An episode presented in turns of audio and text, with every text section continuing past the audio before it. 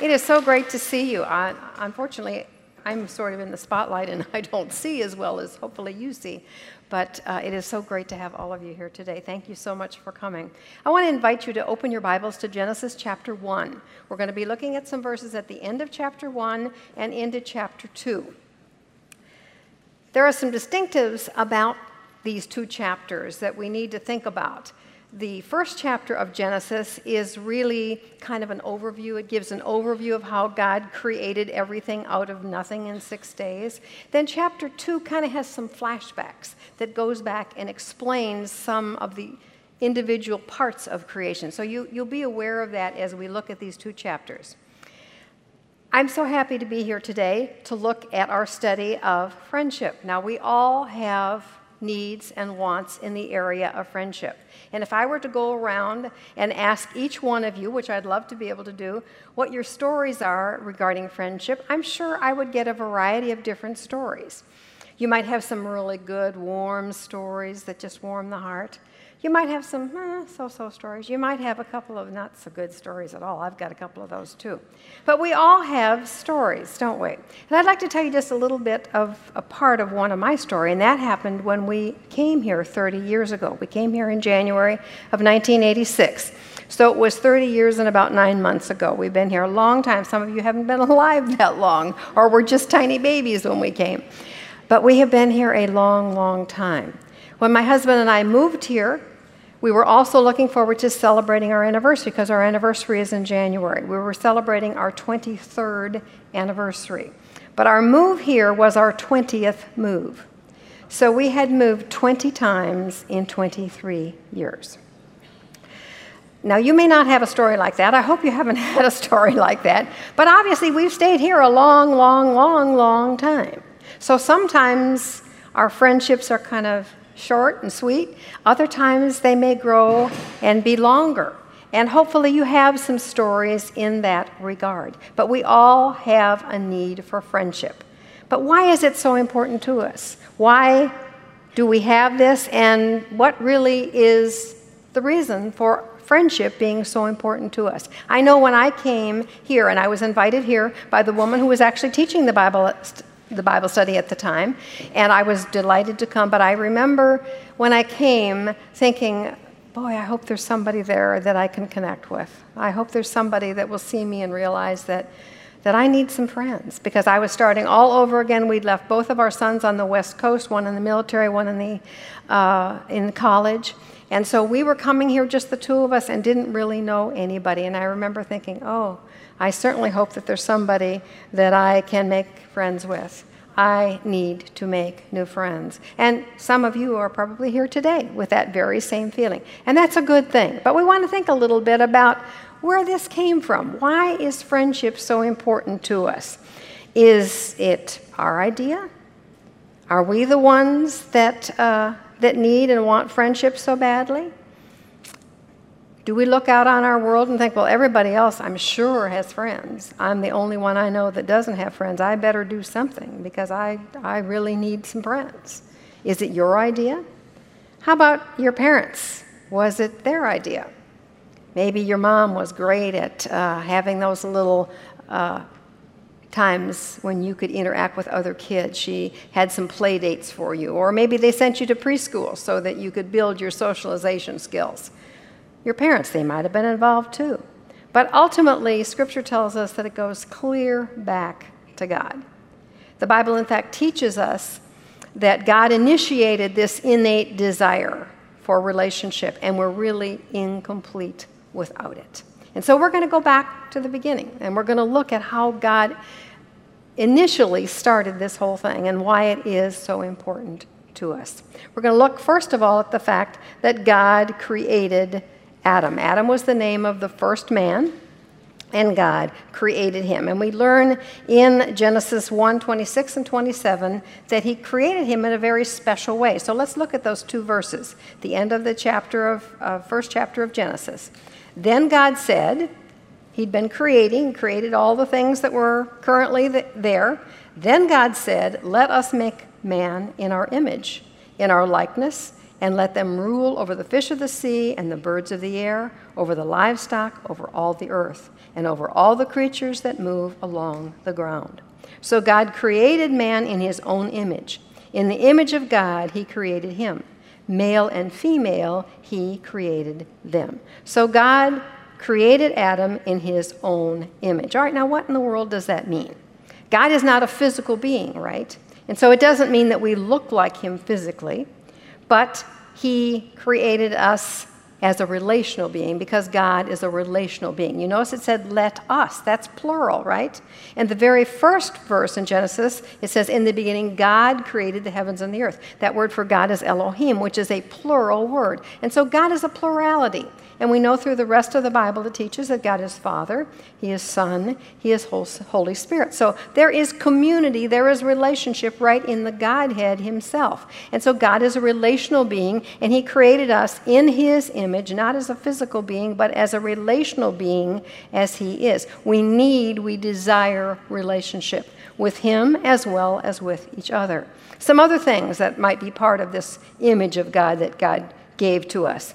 God is creative and he reasons. He has reason. That was given to mankind in creation. God also makes value judgments. Throughout the first chapter of Genesis, when he created something, it said, and it was good, and it was good, and it was good. And we're going to see a, and it was not good in a little bit. So God has the ability to make value judgments, and he gave that to us. And so in creation, we were created from Adam on in God's own image, but it mentioned that Adam was alone.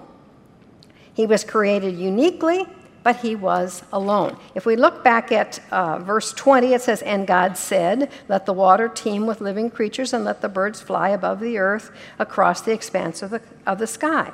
Then in verse 24, and God said, Let the land produce living creatures according to their kinds, livestock, creatures that move along the ground, and wild animals, each according to its kind. And it was so. So God brought all of the other creatures into being more or less just by speaking it, right? He said, Let there be, and it was so. But not with Adam. With Adam, it was different. And this is, again, we're going to see in a flashback in 2 verse 7, it says, Then the Lord God formed a man from the dust of the ground and breathed into his nostrils the breath of life, and man became a living being. And so man's creation was very unique, right? It was very different. He was created in God's image, and God did it. He formed it and then breathed into him the breath of life.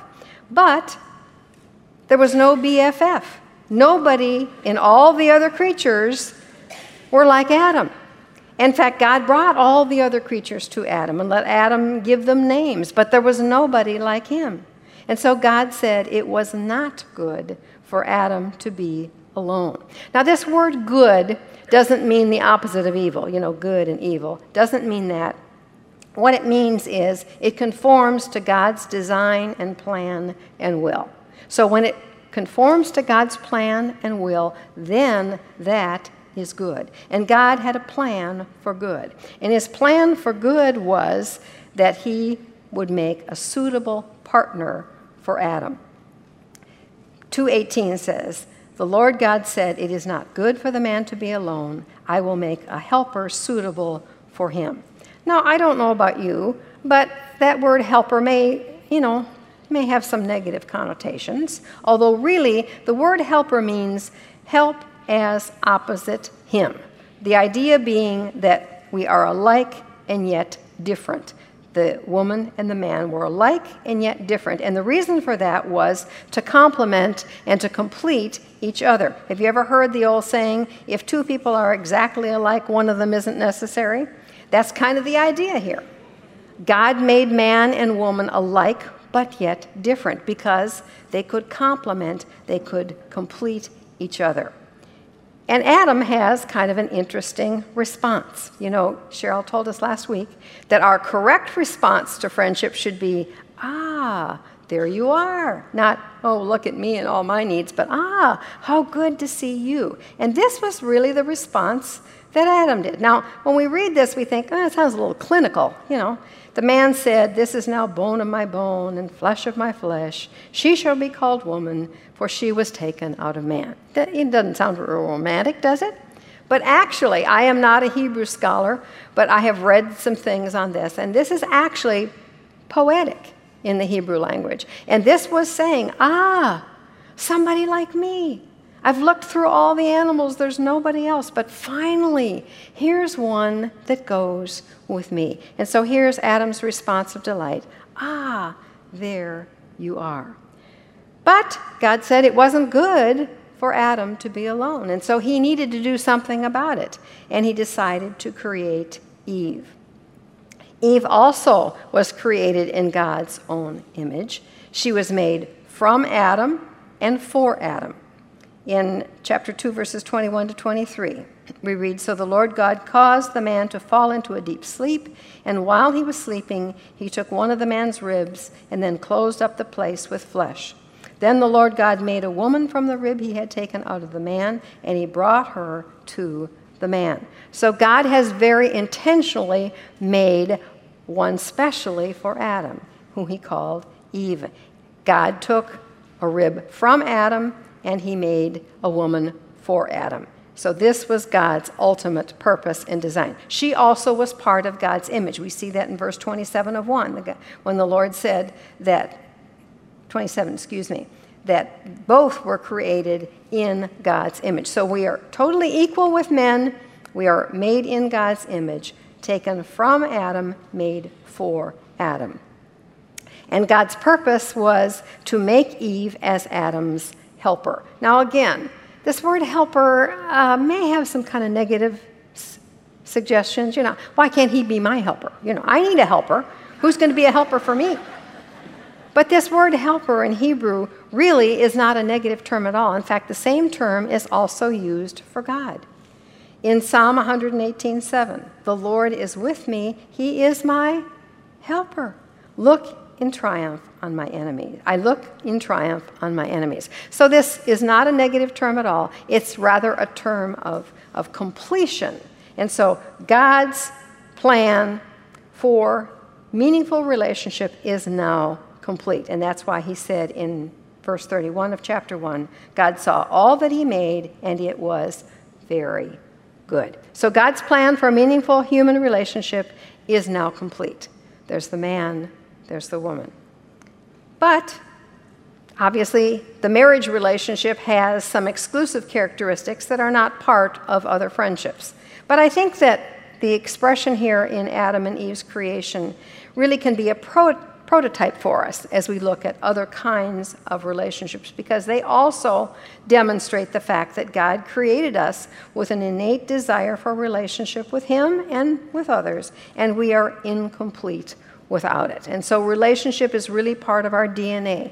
It expresses the fact that we were created in God's image. We are like Him because that's how He created us and we are relational because that is how He is. So this is nothing to be ashamed of, nothing to feel guilty about. The fact that we desire relationship with other people is a good thing. That's the way God created us, that's the way He wants us to be. Last week, in in Cheryl's comments and then also in our work that we did in our study guide, we looked at some of the illustrations of Jesus and how he really lived out this relational aspect of his character. And we saw some interesting examples of how he related to people, particularly people in need. And we want to do a little bit more of that today.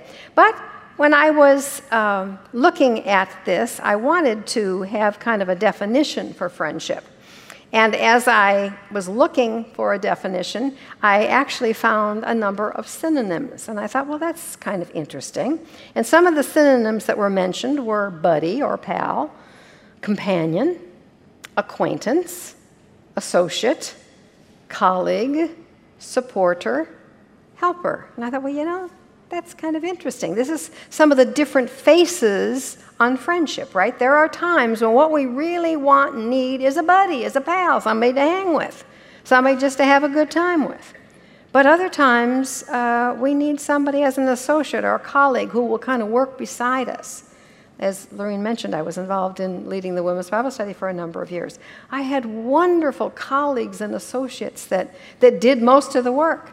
We need that in different relationships. Then sometimes we need a supporter or a helper, someone to come in alongside and do things for us when we're just in great need of help. And so friendship really does have different faces on it. And I got to thinking that it might really be interesting for us to think about which of these friend synonyms best describe us as we relate to our closer friends. What kind of a friend are you?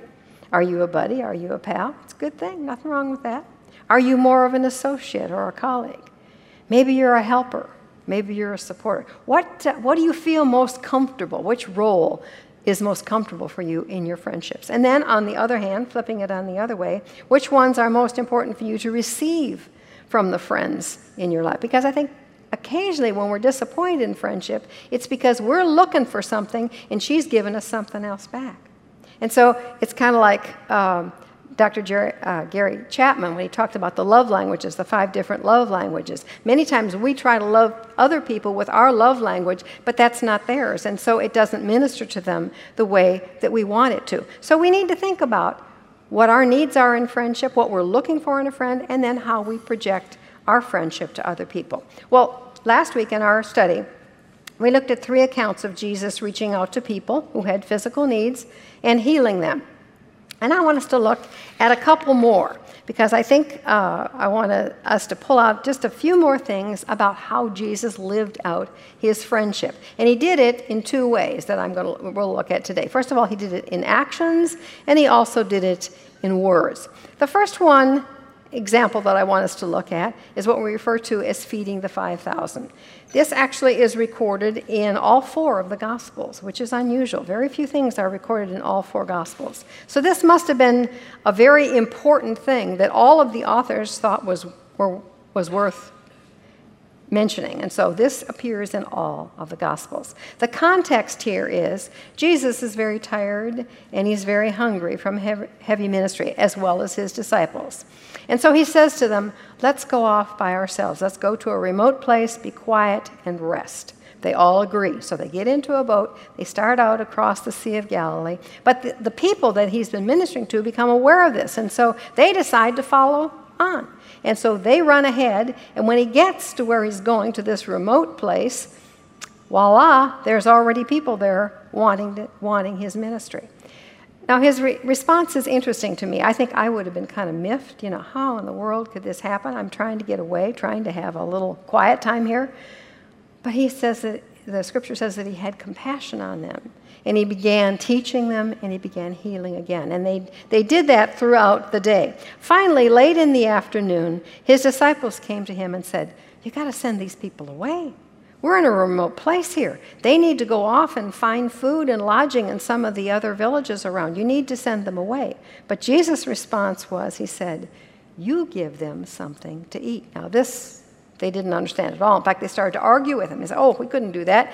Eight months' wages wouldn't buy enough food for this number of people. There's no way we could do that. But Jesus said, have the people sit down. And when they found out what they did really have, what their resources really were, it was just five small barley loaves and a couple of fish. And they said, What in the world? How could that possibly be enough to help anybody? But Jesus said, Have the people sit down. And then he gave them the food to distribute so that they could literally see how it multiplied before their eyes. And there were 12 baskets left over. A true friend helps another friend see how small her resources really are, but how God can multiply them in front of our very eyes if we're willing to do that. So we have an, one of the examples of Jesus. Another example is healing blind Bartimaeus. He was a blind beggar who was aside, uh, beside the road, and the, the crowd was coming along with Jesus. They were making a lot of noise, and, and Bartimaeus asked, What's happening? What's going on? Because he was blind. And they said, Well, Jesus is coming with some with a crowd. And so he started screaming and hollering, Jesus, have mercy on me. Jesus, have mercy on me. And they said, Shush, shush, be quiet, be quiet. But he just cried out all the more. And when Jesus finally heard him, he said, Bring him to me. And when he came to Jesus, Jesus asked him a question. And he said, What do you want me to do for you? Now that seems like a no brainer, doesn't it? Surely it was obvious he was blind. Wouldn't that be the most important thing that he would want?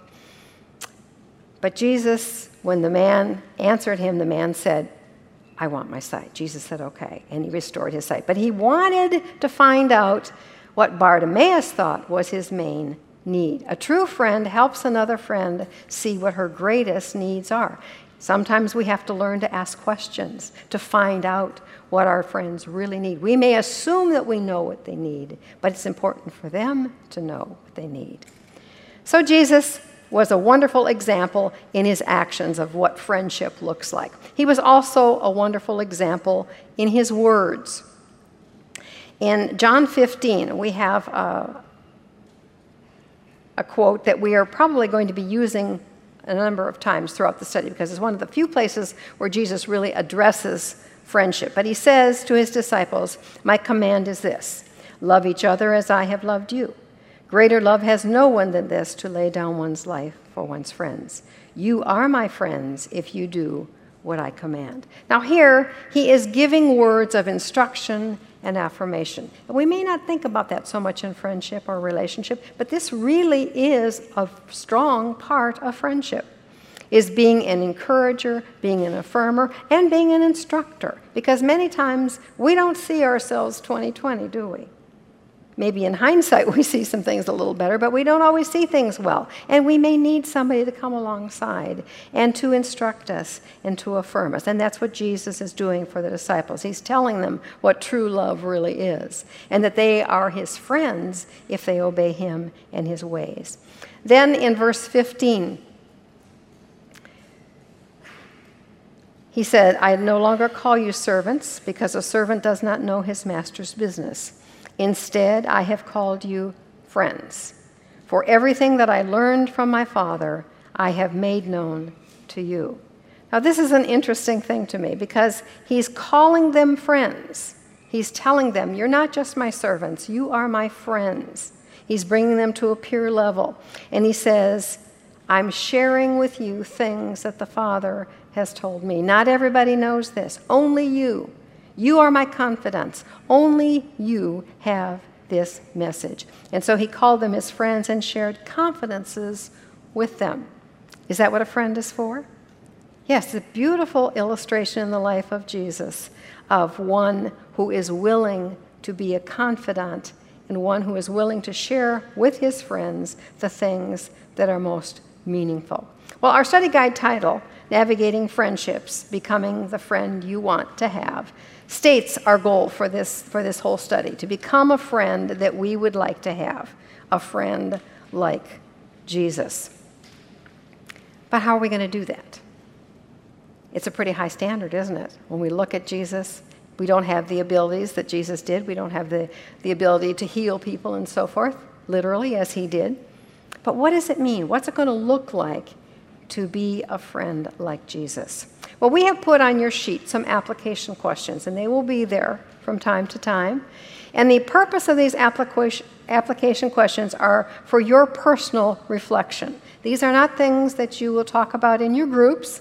These are things just for you to look at and to determine how the Lord might be speaking to you about the things that we talk in the lecture. So I encourage you Today, if possible, while it's still kind of fresh in your mind, to look at these questions and how the Lord may want to apply these messages to you, how we can be a friend like Jesus. Now, we need to be cautious. Whenever we make applications, we need to be cautious because we can be too narrow or specific from a very general purpose. For instance, the feeding of the 5,000. I don't think that is teaching us that if we have 5 or 10 or 15 or 20 people, 20,000 people out there all needing help, that we should just do whatever we need to do to meet all of their needs. I don't really believe that that's what it's, what it's saying.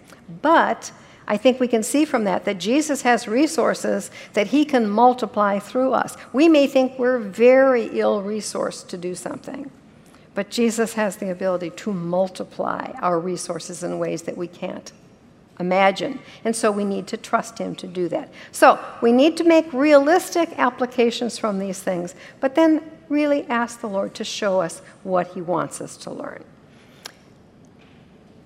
In regard to uh, some of the actions that come out of this feeding the 5,000, how can you help a friend receive the resources that God's giving her to meet a need in her life and then trust Him to do the multiplication? You may need to come alongside somebody and just encourage them that God has the ability to multiply the resources that she needs for her situation. How willing are you to help a friend discover what her greatest and deepest needs really are so that she can address them and be helped? We need to learn to ask good questions so that we can help a person understand what their real needs are. Many times we think our needs are out there. We're blaming all these situations, circumstances, people out there. That's my problem out there. Whereas really, my problem is in here. And you may need, as a friend, to come alongside to be a friend, to help her discover her greatest needs and difficulties. Now, in the area of words, how are we able to give words of instruction and affirmation to a friend in a loving and beneficial way? And I said here, and this is for me for sure pray for God's grace and wisdom for help. Because sometimes we want to just tell them, don't we? Boy, I, I, there's so many people I could just straighten out. You know, if they just if they just came to me and asked, I could just straighten them out in no time. Do you ever feel that way? My kids, I think, feel that way, and my grandkids feel that way. but we need to make sure that we do it with grace and with wisdom and in, in, God's, in God's words and God's instruction. Then are you a faithful friend who does not break confidences? This is so important, isn't it? If you have someone in your life that shares confidential things with, with you, are you sure that you keep those confidences? And then, how do you recognize someone who can be a confidant in your life and allow her to speak God's truth from her heart to yours. We all need someone in our life, someone older, someone wiser. And for me, it's hard to find somebody older. Not so hard to find people wiser, but a lot of problem finding people older. But we need to have someone in our life that can be a confidant for us, that will pray for us, that will listen to us with discernment and encourage us. Okay, these are things that we need to ask ourselves and ask the Lord to help us know what He wants us to do and be in a friend. Many of us come with a goal to find a new friend. The group that I was in last week when we went around and introduced ourselves, most of us said, We'd like to meet a new friend. That's one of the reasons why we're here. That's fine. No problem with that. That's how God made us. But hopefully, in the, in the process, we'll also learn to be a better friend. For the two just really seem to work together. When I'm concerned about being a friend like Jesus, I'll also grow in friendship with others. They'll see qualities in me that they desire in a friend. Father, thank you so much for your love for us. Thank you for the example that Jesus is for us in this whole area of relationship. We need each other so much. And you have put us in places where we can develop relationships that will build and grow us. And I thank you for that. I thank you for the women in this room, the potential for friendship and for relationship, for growth in learning from each other. That's what our groups are all about. Thank you for that. And we look forward to learning more and more about Jesus, how he related to people, and the benefit that that was in the lives of others. And so help us to learn how to minister to others so that we can be your hands and feet in the world where you have put us, and that you will shine through us. Thank you for the fact that you can multiply the resources that we have. They seem very small at times, but you can multiply them and you can give us the grace to be the friend and the person that you want us to be in each other's lives. And we thank you for this and we pray it all in Jesus' name. Amen.